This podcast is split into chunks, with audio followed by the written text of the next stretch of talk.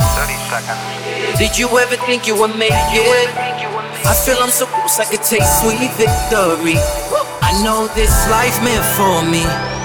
Yeah, why would you bet on Goliath when we got Bet David? Valuetainment, giving values contagious. This world of entrepreneurs, we get no value to haters. How they run, homie, look what I become. I'm the, I'm the one. I'm Patrick Bet-David, host of Valuetainment, and today we're going to talk about Zoom. How this founder built a company less than a decade ago, and all of a sudden it went from being a small company to worth more than the top seven airlines combined. Zoom is worth $48.78 billion. The top seven airlines, Southwest, Delta, United, IAG, Lufthansa, American Airlines, Air France, are worth $46.21 billion.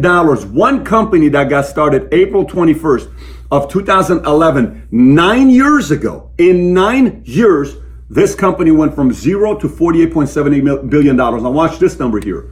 Here's an interesting stat. December of 2019, 10 million people a day used Zoom. 10 million people a day use Zoom. Four months later, it's 200 million a day. That's March.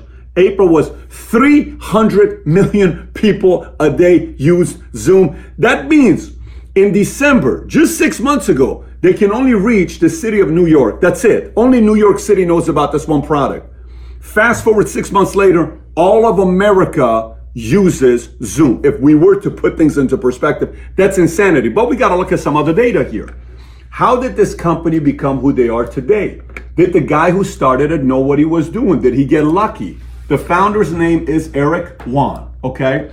He's today worth $7.8 billion. Mark, if you can zoom in here, 7.8. He owns 22% of Zoom. Here's the most interesting part to read about him. Eric uh, Yuan worked in Japan for four years after graduation, inspired by Bill Gates, who worked in Japan in 1994. He moved to Silicon Valley in 1997, joined the tech boom. At the time, Yuan spoke very little English, applied nine times uh, to be granted a visa from United States. Upon arriving in this country, joined WebEx, which is a company that doesn't do well right now. They, I don't know how many webinars I did with them that absolutely crashed in March. And I said, we were on the calls with their executive who said, we can't use you anymore because so many times it crashed. Now watch what happens. He joins WebEx, a video conferencing startup, the company acquired by Cisco Systems in 2007, which I think for like $3.2 billion. At the time, which he became the vice president of engineering in 2011, Yuan pitched a new smartphone friendly video conferencing system to Cisco management. The idea was rejected. Yuan left Cisco to start Zoom. Zoom is a publicly traded company and now Yuan is a billionaire thanks to WebEx. Now, what's the moral of the story here? Here's what the moral of the story is. Couple couple things about Zoom. Then we're going to look at airlines. Number 1.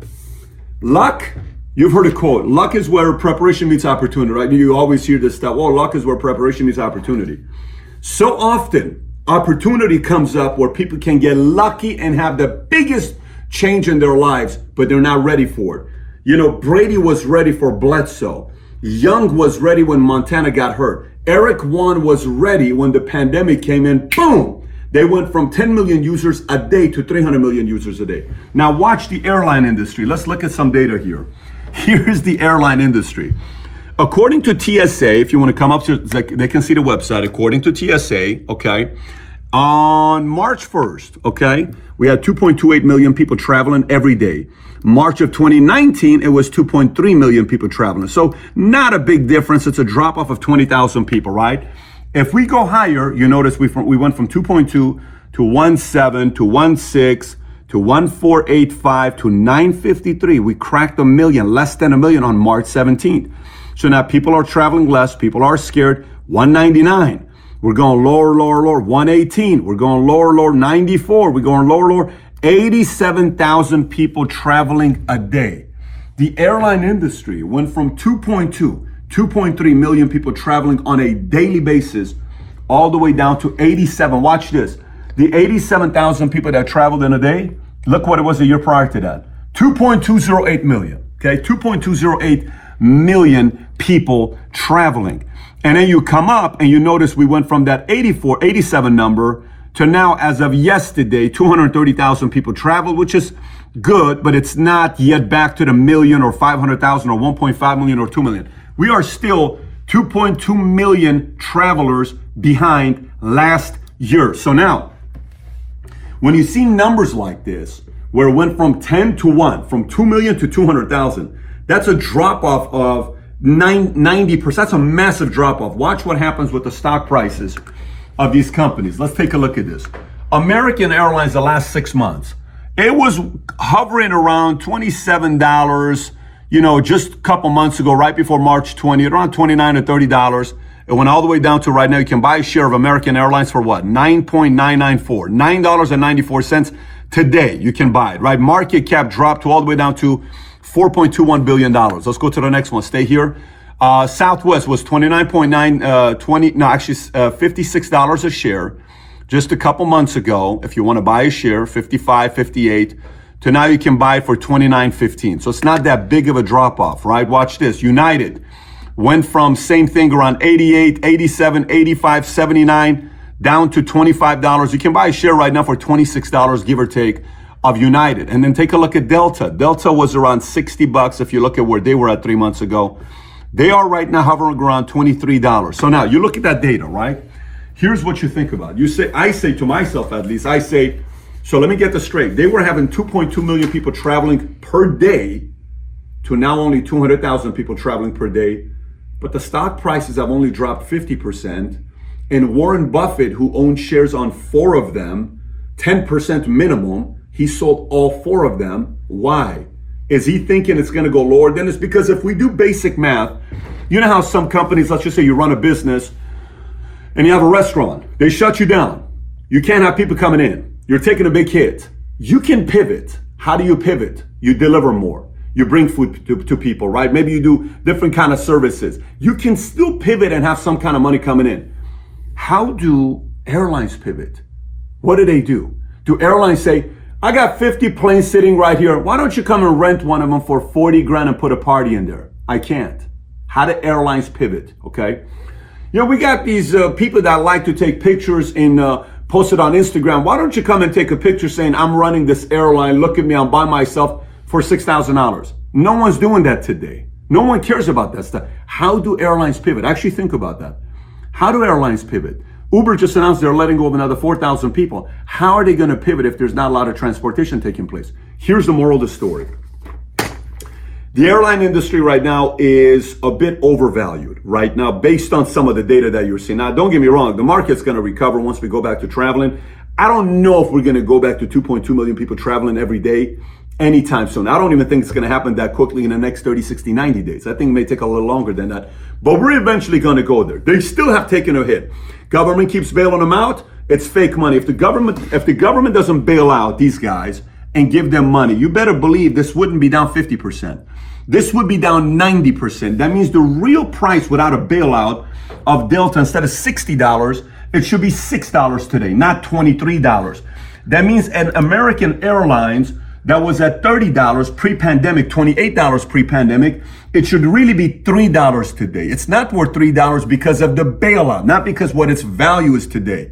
They were bailed out. This should be a $3 stock. So that's the true value. But the bailout has made it look better than what it really is. And Powell making the rates constantly go lower and figuring out every way to bail everybody out. We understand what they're doing. They're playing the whole socialism on capitalism and companies and taking care of these guys, which it is what it is. I'm not a fan of it, but they're doing what they're doing. Here's the moral of the story. The moral of the story is the following.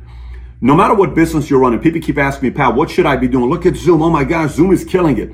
Hotels not hotels are not killing it. Hotels are getting crushed. Airlines are not killing it. They're getting crushed. Uber's not killing it. They're getting crushed, right?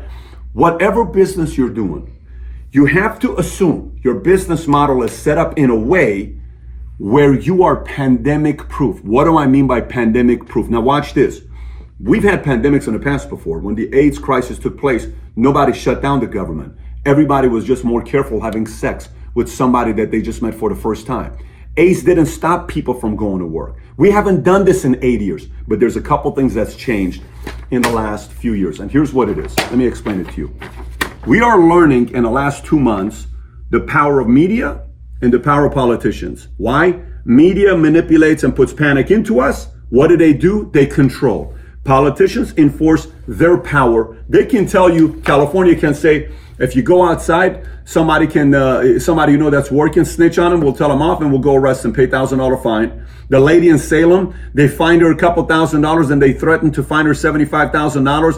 Who runs a salon? Or the lady here in Dallas, who's not an essential business, and somebody determines if you're an essential business or not. The reality is, assume, assume if this were to happen again and you're not an essential business, how are you going to survive during another time when the media can dictate what to do and politicians can dictate what to do?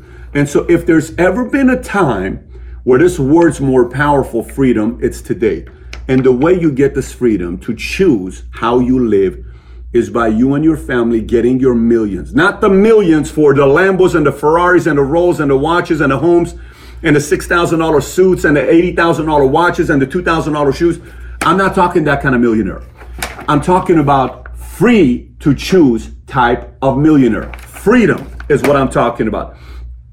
Not all this other stuff. So if you're not sitting around with your board, with your leadership team, with your wife, with your husband, with your friends, with your peers, with your siblings, and you're not figuring out a way to be pandemic proof, you may also very soon be looking at stats like this where your customers may go from 2.2 million a day to 84,000 just because of the media's control and politicians' control to enforce laws that you have no control over. You don't vote for it. They told you you better do it or else. You also go make your own money so they can't tell you what to do because you get to be free to choose what you want to do. Thanks everybody for listening. And by the way, if you haven't already subscribed to Valuetainment on iTunes, please do so. Give us a five star, write a review if you haven't already. And if you have any questions for me that you may have, you can always find me on Snapchat, Instagram, Facebook, or YouTube. Just search my name, Patrick Bet-David, and I actually do respond back when you snap me or send me a message on Instagram. With that being said, have a great day today. Take care, everybody. Bye bye.